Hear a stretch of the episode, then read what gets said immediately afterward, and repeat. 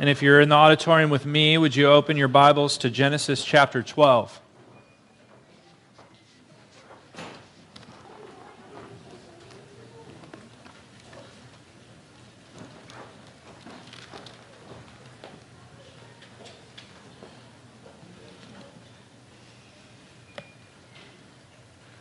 We're going to be in verses 1 through 4 this morning. Then we're going to spring to other parts of Genesis from here. Let's read the passage first Genesis 12, verses 1 through 4. Now the Lord said to Abram, Go from your country and your kindred and your father's house to the land that I will show you, and I will make of you a great nation. And I will bless you and make your name great, so that you will be a blessing. And I will bless those who bless you, and him who dishonors you I will curse. And in you all the families of the earth shall be blessed. So Abram went as the Lord had told him. Let's pray.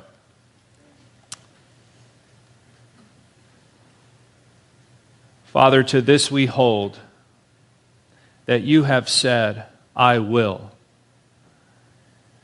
And we know by your character you are faithful, you are unchanging, that you will keep your promises. You have, and you will. To this we hold, Lord, and we cling to it with all of our lives. God, I pray that you'd show us from your word that you're trustworthy, that you'd show us from your word that these are truths and promises we can cling to, that you'd show us from your word the cost of your call to leave earthly treasures, securities, and identities behind and follow you. God, I pray that we would cling to you with all of our hearts. In Jesus' name, amen. Well, let's do a brief review before we get to this text this morning. We have covered four major events in the book of Genesis so far, in chapters 1 through 11. Four major events. The first is creation. In the beginning, God created the heavens and the earth. He is the subject of the story and the centerpiece. It is about God. He created the heavens and the earth, and he made man, humankind, in his image and after his likeness. Mankind was made to represent God, to rule on his behalf, to have unique relationship with God and, and with each other. Mankind was made to reproduce within the context of marriage and to fill the earth. And mankind was made to be the premier recipients of God's abundant grace, and He gave us every provision for life. Now, there was one prohibition. One prohibition. Man was commanded to not eat from the tree of the knowledge of good and evil. Which leads us to the second major event. We have creation, and then we have Genesis chapter 3, the fall. The fall. Adam and Eve ate the forbidden fruit. The world made perfect is now cursed because of sin. In addition to the guilt and the shame, sin brings pain, sin brings suffering, sin brings struggle, and eventually death to not just mankind, but the rest of the earth and the living creatures within them. But in the midst of this punishment, in the midst of this curse, we see a great promise from God. God promises that the seed of the woman would crush the head of the enemy and therefore reverse this curse. The third major event that we saw in the book of Genesis is the flood, Genesis chapters 6 through 9. The world populates, but it does not get better. It gets far worse in the times of Noah. The wickedness of man was great in the earth. Every intention of the thoughts of his heart was only evil continually. All flesh on earth had corrupted, the earth was filled with violence, and the Lord regretted that he had made man, and it grieved him to his heart. And so God determines to flood the entire earth and destroy every living creature. But we should ask wait a minute, though. God made a promise that through the offspring of the woman, a Savior, a Redeemer would come. So, what about that promise? That's how we should be thinking as the story unfolds. What about that promise? Well, the promise is preserved because God decides to save Noah and his family and the living creatures that were aboard the ark. And God saves them by grace. He bestows favor on Noah and promises at the end of the flood to never destroy all of life again by flood. So he makes this covenant with Noah, and we see the sign of the co- covenant, the bow in the clouds. So, rain or shine, hurricane or sunny Southern California, we know God keeps his promises. He won't flood the earth and destroy everything in the same way again. And so, the promised seed is preserved, which leads us to the fourth major event we looked at last week, which is the tower, Babel. Noah and his three sons walk off the ark. God's command, again, is be fruitful, multiply, and fill the earth. They partially obeyed. They're fruitful and they multiply, but they do not fill the earth. They congregate at Babel to build a city, to build a tower, to make a name for themselves in direct opposition to God. And so God intervenes. God steps down to spread out these people by confusing their languages. God gets his way. He wanted nations, he makes nations and spreads them out from Babel. You might ask, with all these nations, all of these people now, where is the promised seed? If you follow the genealogies, you get names from Adam to Noah in Genesis chapter 5, from Noah to Shem in Genesis chapter 9, from Shem to Terah, and then from Terah to Abram in Genesis 11. And so the story now takes us to one man, Abram. Abram. And it brings us to what we know as the Abrahamic covenant. The beginnings of it I just read in Genesis 12, 1 through 4. God now chooses to deal not with nations, but with one man. And from this one man would make a great nation. And from that one nation has his promised seed. And that one seed, that one son, will bless all the nations. The Abrahamic covenant is massive. Massive. It's hard to overstate how important this covenant is. John Walvoord, a theologian scholar, writes this. He says, It is recognized by all serious students of the Bible that the covenant with Abraham is one of the most important and determinative revelations in all of Scripture. It furnishes the key to the entire Old Testament, and it reaches for fulfillment in the New. In the controversies of eschatology, that is, end times, the interpretation of this covenant more or less settles the entire argument. The analysis of the provisions here, the character of their fulfillment, sets the mold for the entire body of scriptural truth. And I still think that he didn't overstate it.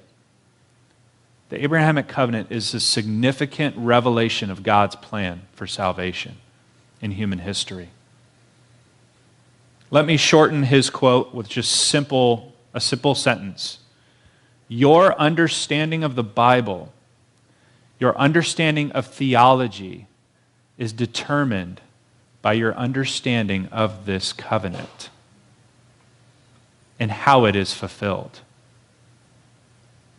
You know, people are very interested in end times, eschatology, studying eschatology. And how do they go about learning about the end times? Well, usually they'll pick their favorite pastor, favorite theologian, and then go see what he said and say, All right, I believe what he said. That's how normally people come to their eschatological beliefs. I would tell you, you don't have a firmly rooted eschatology. You don't know what will happen in the end until you start with the Abrahamic covenant and how you interpret this covenant. This covenant sets the scope for God's plan of salvation and redemption.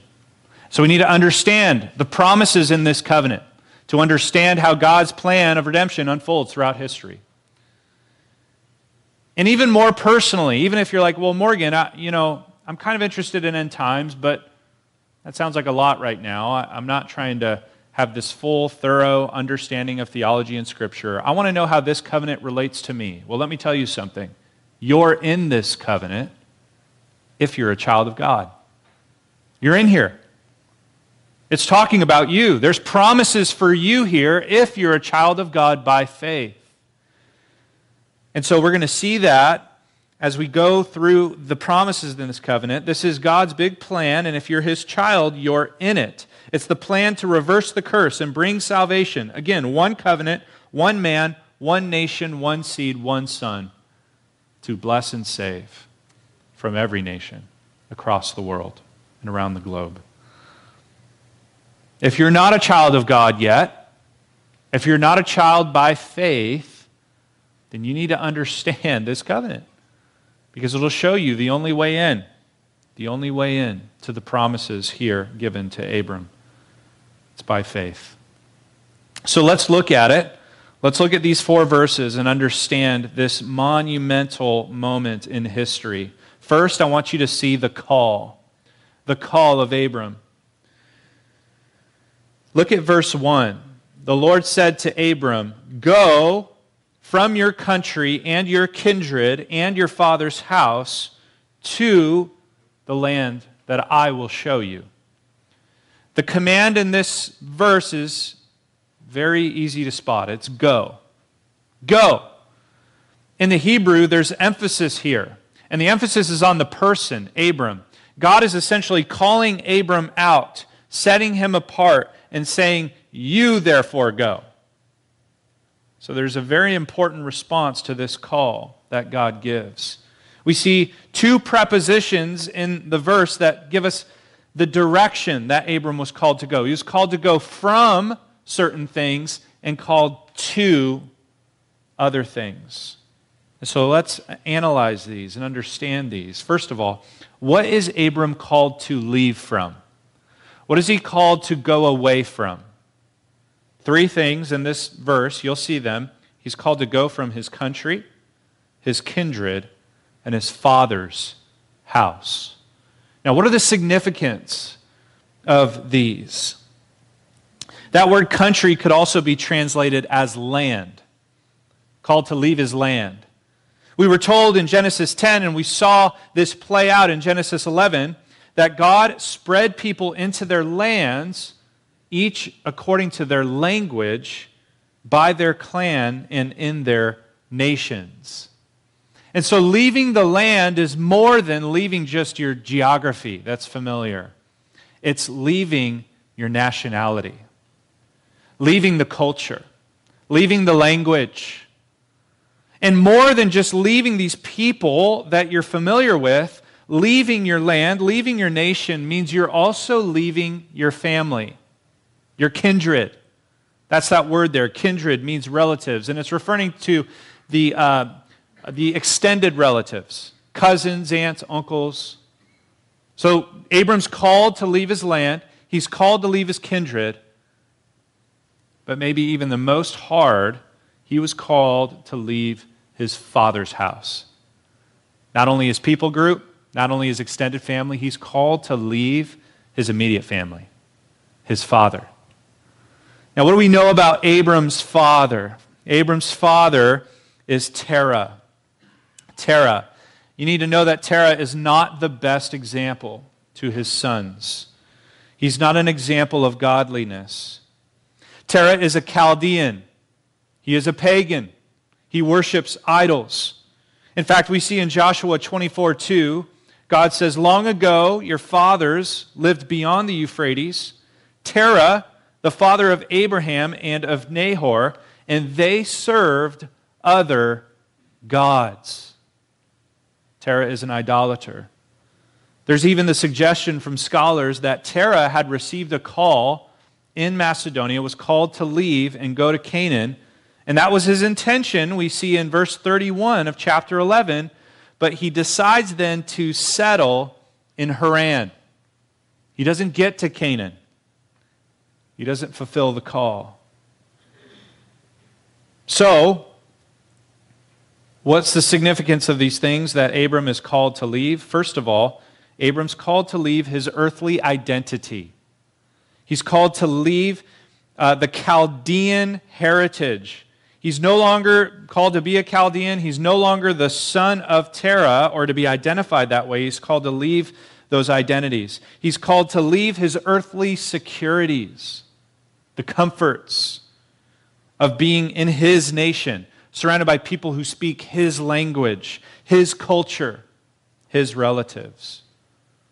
God calls him to leave all of those things behind and then to go where? What does he call him towards? Where is Abram called to go? You'll see at the end of verse 1. God calls him to the land that I will show you. Not to a land that you can see now.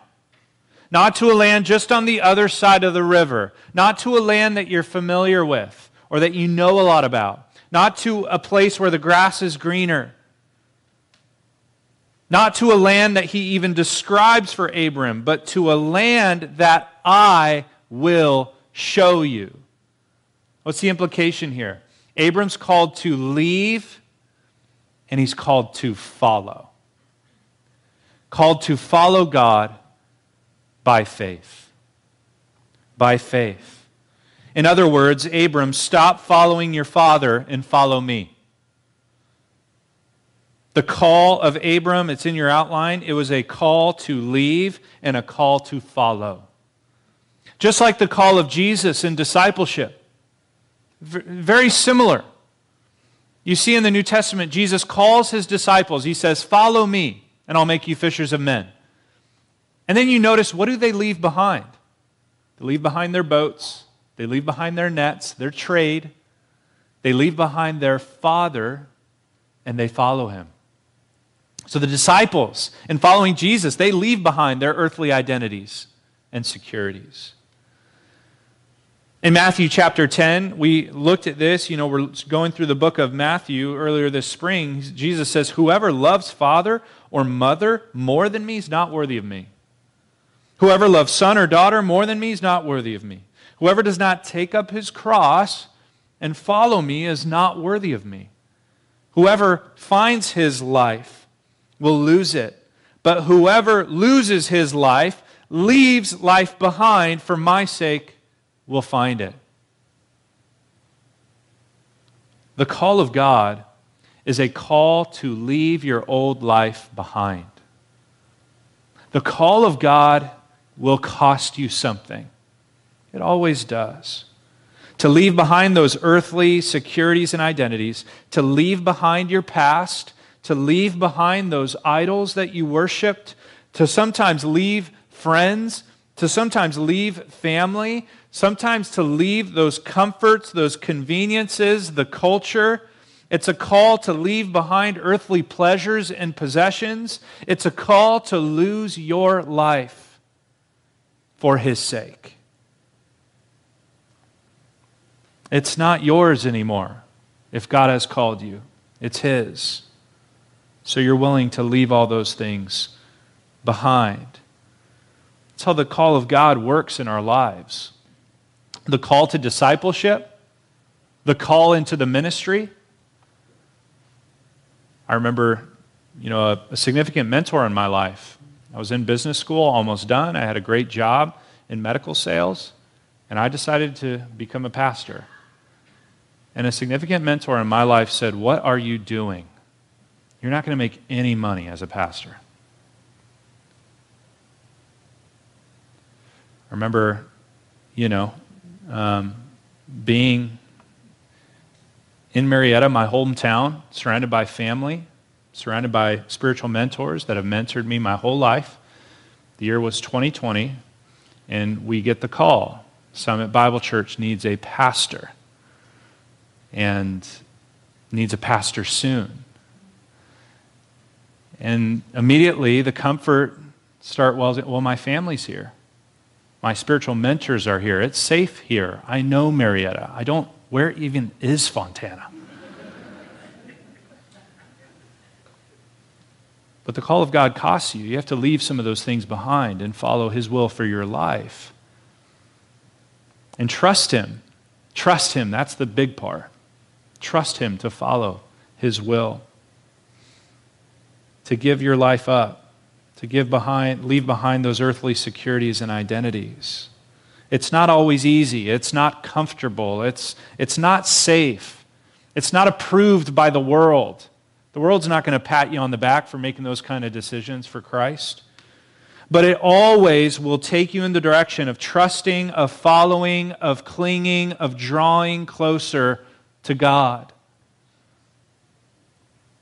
All Abram got was a call from God and promises that he made to leave everything familiar behind and truck or sorry, trek toward the unknown.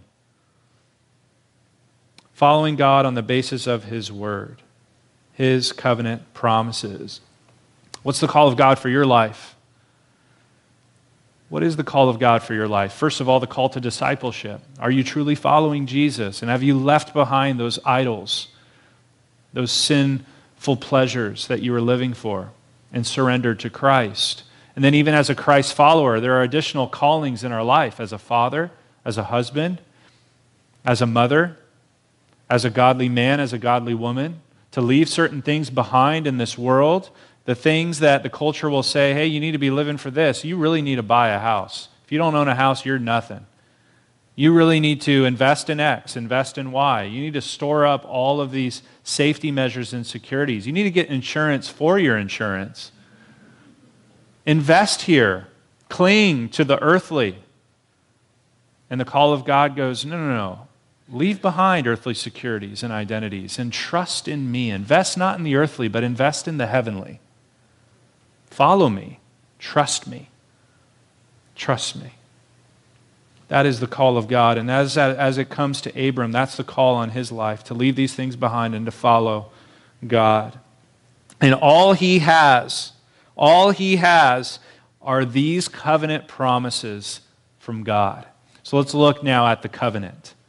The covenant. That's in verses 2 through 3. The first thing that I want you to see in this covenant is all the I will statements. God says, I will make of you a great nation. And I will bless you and make your name great, so that you will be a blessing. I will bless those who bless you, and to him who dishonors you, I will curse, and in you all the families of the earth shall be blessed. This covenant is unilateral, meaning that God takes the terms of the covenant upon himself, and he sees to it that they are fulfilled.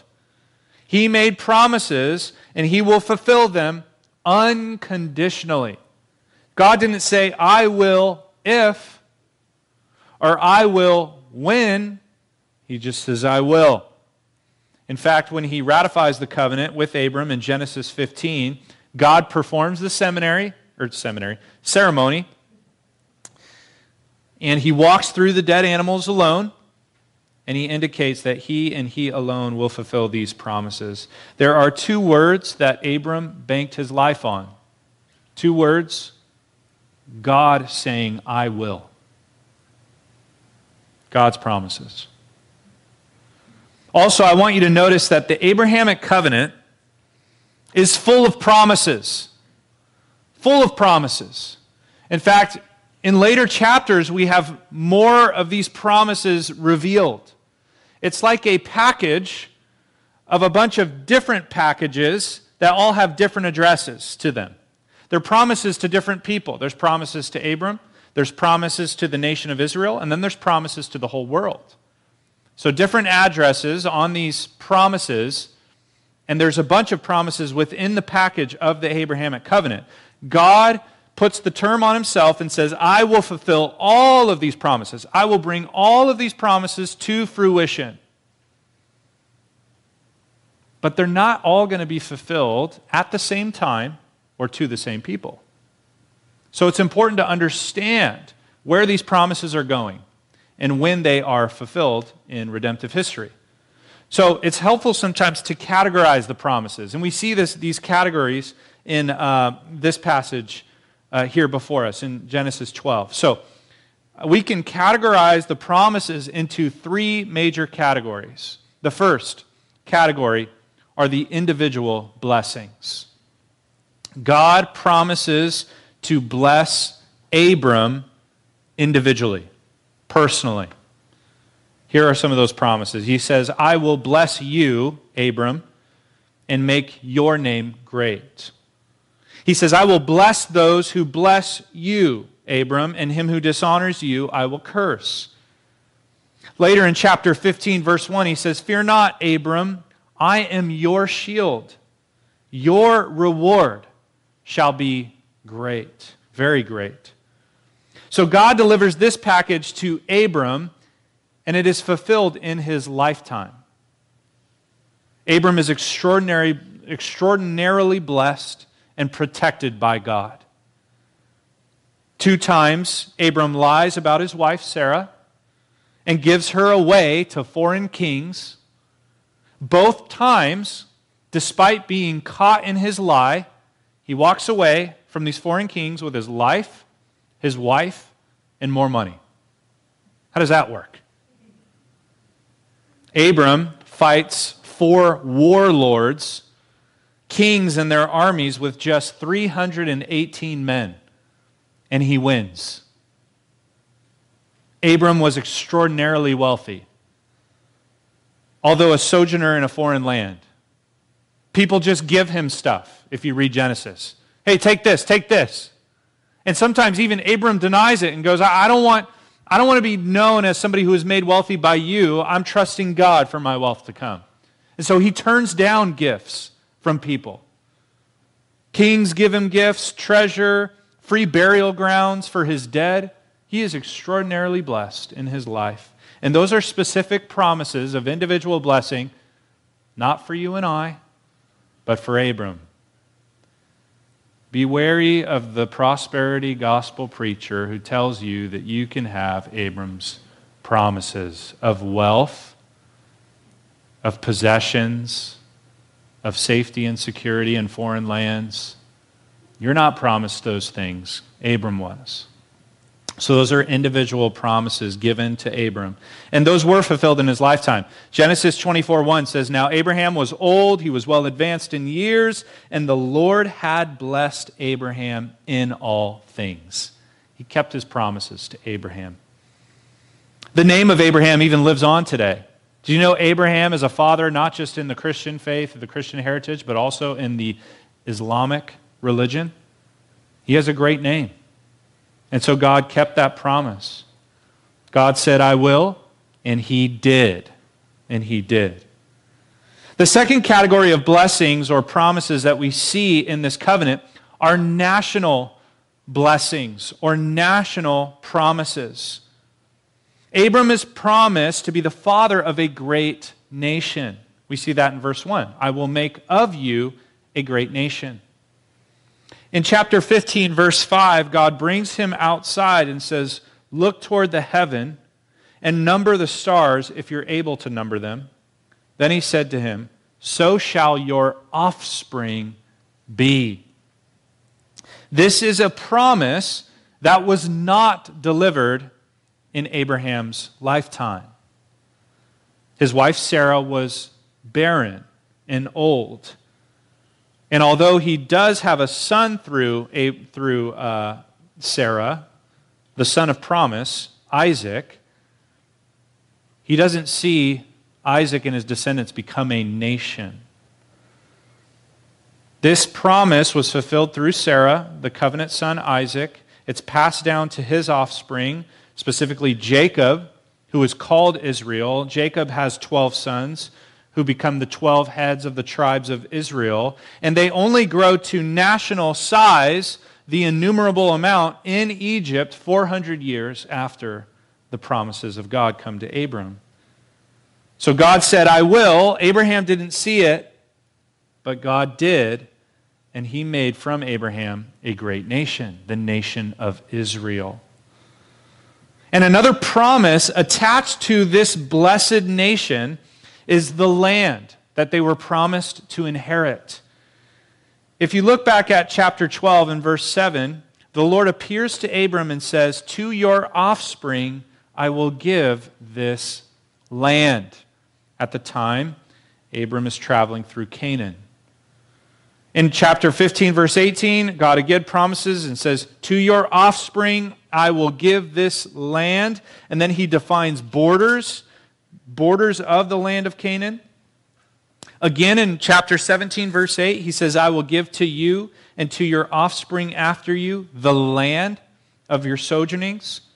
He says, All the land of Canaan for an everlasting possession and I will be their God. An everlasting possession. How long is everlasting? Just a couple thousand years? Forever. Forever. This is the promise of God. Now, if you read through your Old Testament, it seems as though that promise is fulfilled, at least partially. Israel occupies that land under Joshua. The height of their land occupancy will come in the monarchy years under David and Solomon.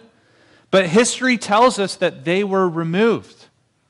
They were taken into exile by Babylon and Assyria. And since then, they've only experienced turmoil.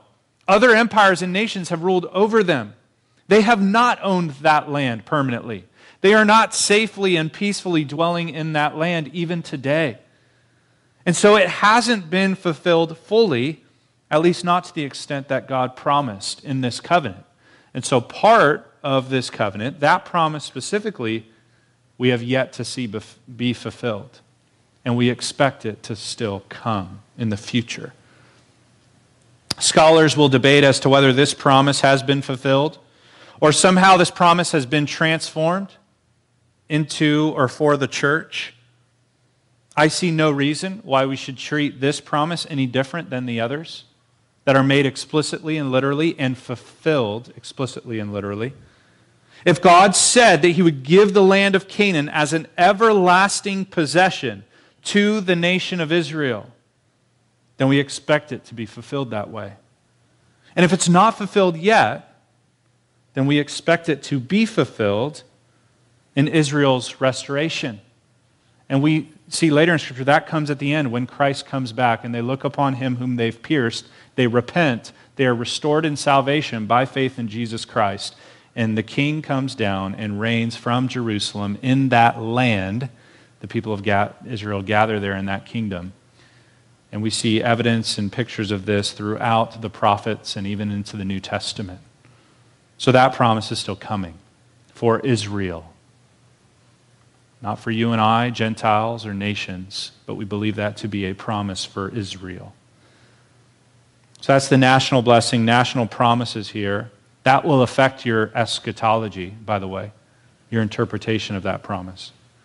The third thing that I think every single one of us can get on board with, regardless of our eschatology, the third category is the international blessing. Here's where you and I come in the international blessing. This covenant made with Abram does not end with Abram and his physical descendants, but it extends to all of the nations. There is a promise here at the end for you and I, people like us. God tells Abram, You will be a blessing in verse 2. And then he tells him this in verse 3. Look at this. In you all the families of the earth shall be blessed. How does that come about?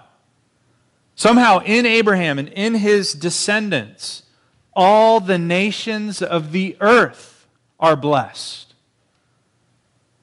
God tells Abraham in Genesis 22 18, even more specifically. Well, first of all, in, in chapter 17, by the way, that's when his name changes. I've been going back and forth from Abram and Abraham. Same guy, but the name changes in chapter 17. Do you know what Abram means? Father. Do you know what Abraham means? Father of many. So God changes his name as the covenant is revealed more and more in chapter 17. And he says, You, Abraham, will not just be the father of one nation, you'll be the father of many nations. So there's that promise, and that is part of the international blessing. And then in Genesis 22, God tells Abraham, He says, In your offspring shall all the nations of the earth be blessed. Do you know what that word offspring is? Seed. Did you get chills? Because I did when I saw this. What's God saying there? Abram, the promised seed is going to come through you and your descendants. And that promised seed will bless all of the nations. Who is it? Who is it? And how will he, this descendant of Abraham, bless the nations? I would like you to turn to uh, Galatians chapter 3. Again, your understanding of the Abrahamic covenant will help you understand the Old Testament and see how the promises are fulfilled in the New Testament. In Galatians 3, we have an incredible section written by the Apostle Paul. And Paul is fighting a battle against Judaism. These descendants of Abraham are saying, you need faith in Jesus to be saved, and you need to do all our added rules, all our traditions, all our ceremonies. And the Apostle Paul goes, Nope, it's faith in Jesus alone. It has been from the very beginning. It was, it was for your father Abraham. And he points back to Abraham as an example of faith and faith alone.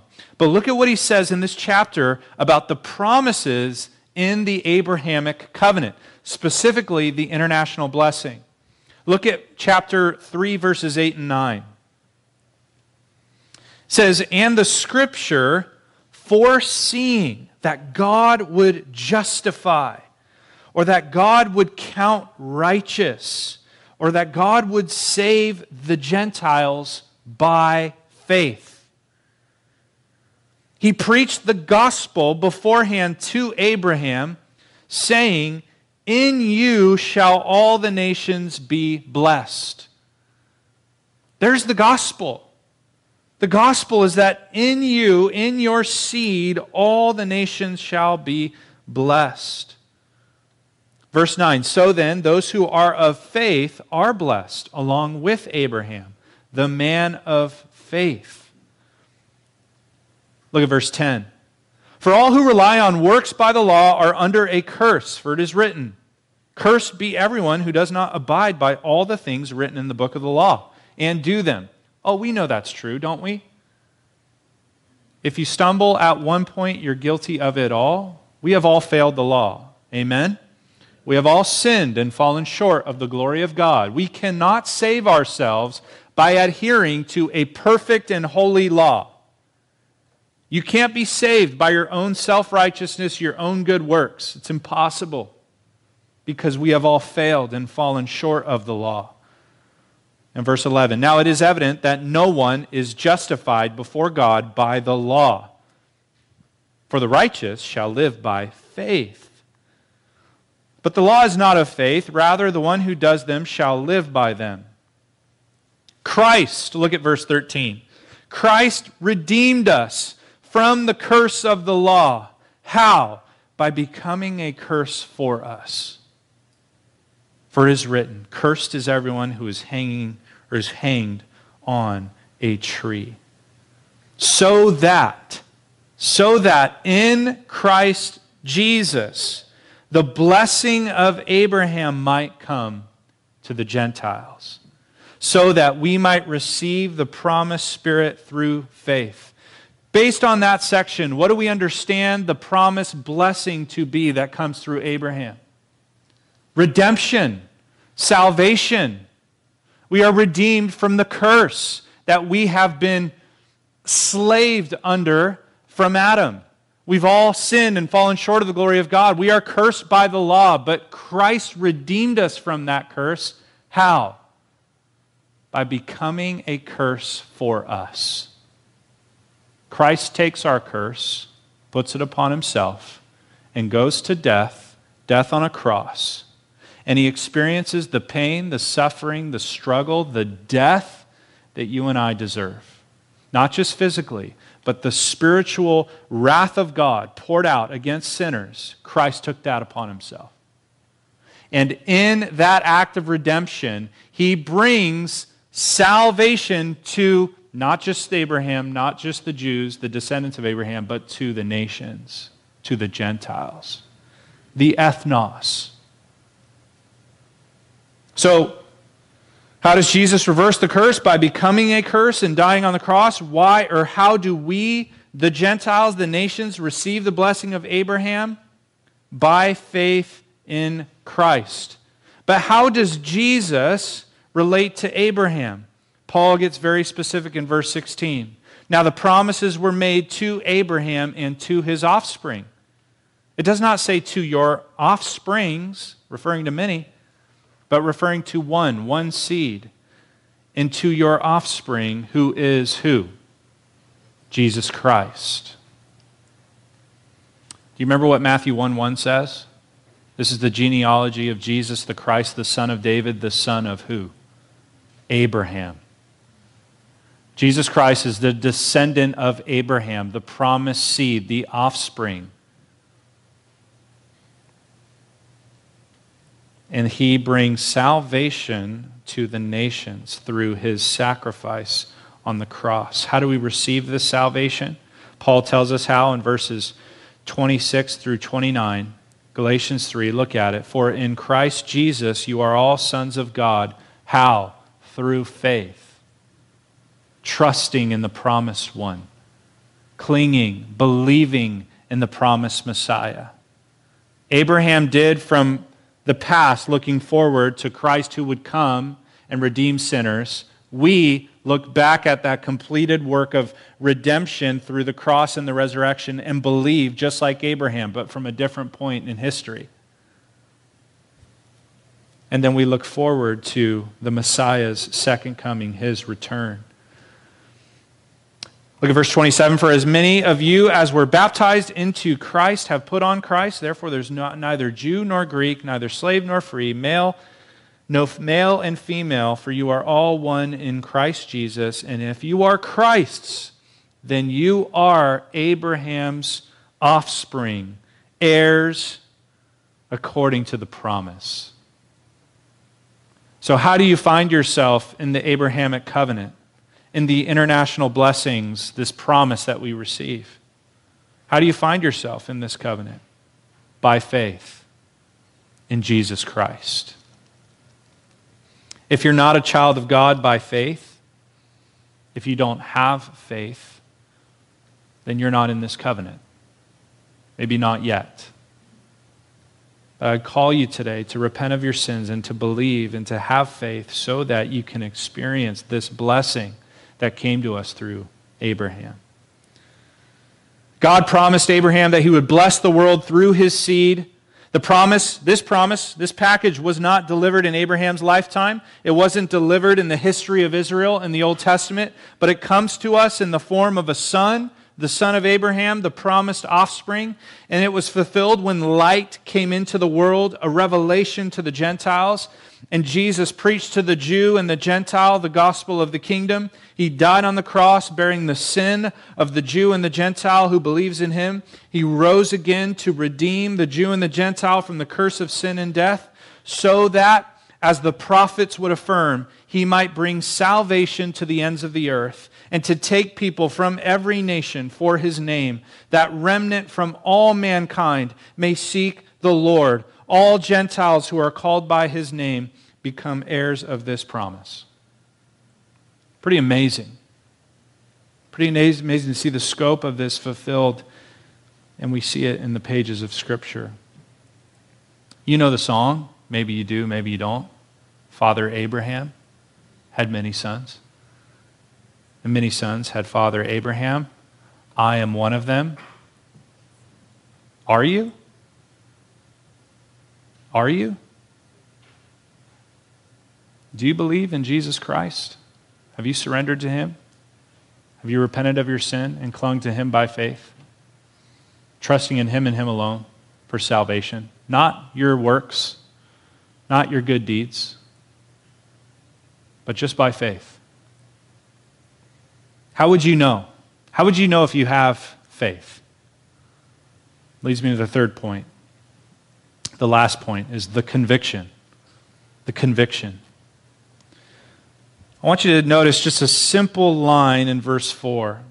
Abram receives these incredible promises from God. And what does he do? It says, So Abram went as the Lord had told him. Genesis 15:6. This is a very important verse for your understanding of the Old Testament.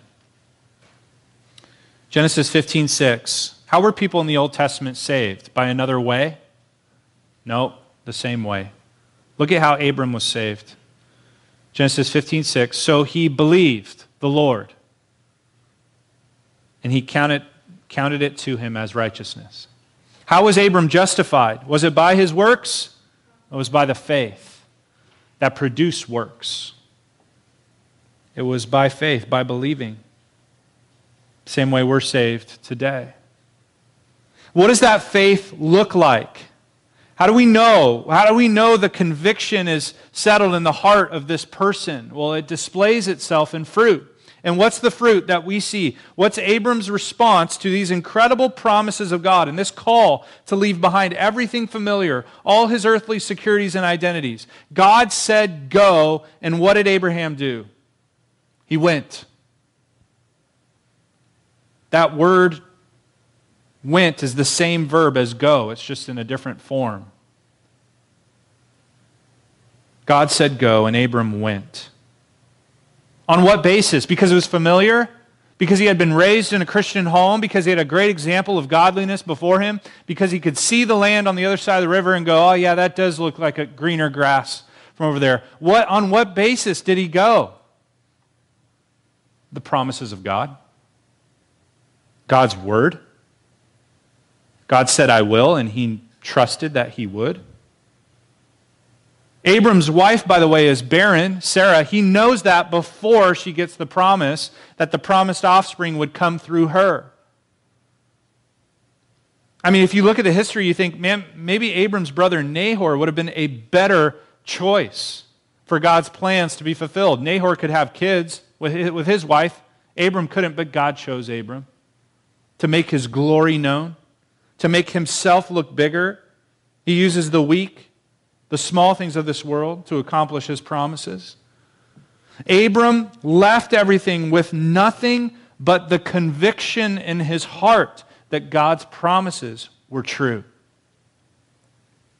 The author of Hebrews in Hebrews 11 tells us what faith is. Says, faith is the assurance of things hoped for, it's the conviction of things not seen. You've heard somebody said, I need to see it to believe it. It's not faith. That's human reason. Faith is the assurance, the conviction of things hoped for, not yet seen. Abram didn't see it. A lot of these promises did not, were not fulfilled in his lifetime, but he believed. That's it. He believed. He trusted. And it wasn't a perfect faith, by the way. It wasn't like Abraham was a, a solid bulwark of you know, faith and through every turn in his life, every difficult circumstance, he just said, I trust God. Abraham didn't always do that. Abraham lied. He had doubt issues. He struggled at times to believe that God's promises would come true, but he persevered simply by faith. He went. He went when God called him to go. That's it. He obeyed. He trusted. He clung to the promises of God. God said, Go. Abraham went. Will you go? God has a calling for you in your life. First of all, again, to discipleship. But God may call a few of you to the mission field. Will you go? God may be calling you to the pastorate, to eldership, to be a deacon. Will you go? God is calling you to leave your comfort zone, to serve, to invest less time in earthly activities and more time in heavenly activities. Will you go? God is calling you to reinvest your money, not in earthly securities, but in heavenly treasure, into the mission which moth and rust cannot destroy, and where thieves cannot break in and steal. Will you go? God is calling you to surrender earthly securities, identities, comforts, to follow Him. He wants you to leave behind those idols in your life, to leave the distractions, to get rid of the encumbrances. Will you go? Will you live with the conviction that God's promises are true? Salvation has come to the nations through Jesus Christ. His kingdom is coming. The mission of making and multiplying disciples of Jesus Christ is, is all that matters. Seek Him and His kingdom first, and all these things will come to you until He comes back. Will you go? Will you be faithful in that mission? Will you count the cost and follow Jesus Christ? Just like Abraham did. In response to these promises, Abram just simply trusted, clung to them, and he went. He goes. Will you? I want to read one more passage in the Old Testament, or sorry, in the New Testament, just in closing. Hebrews chapter 11. I want you to go there.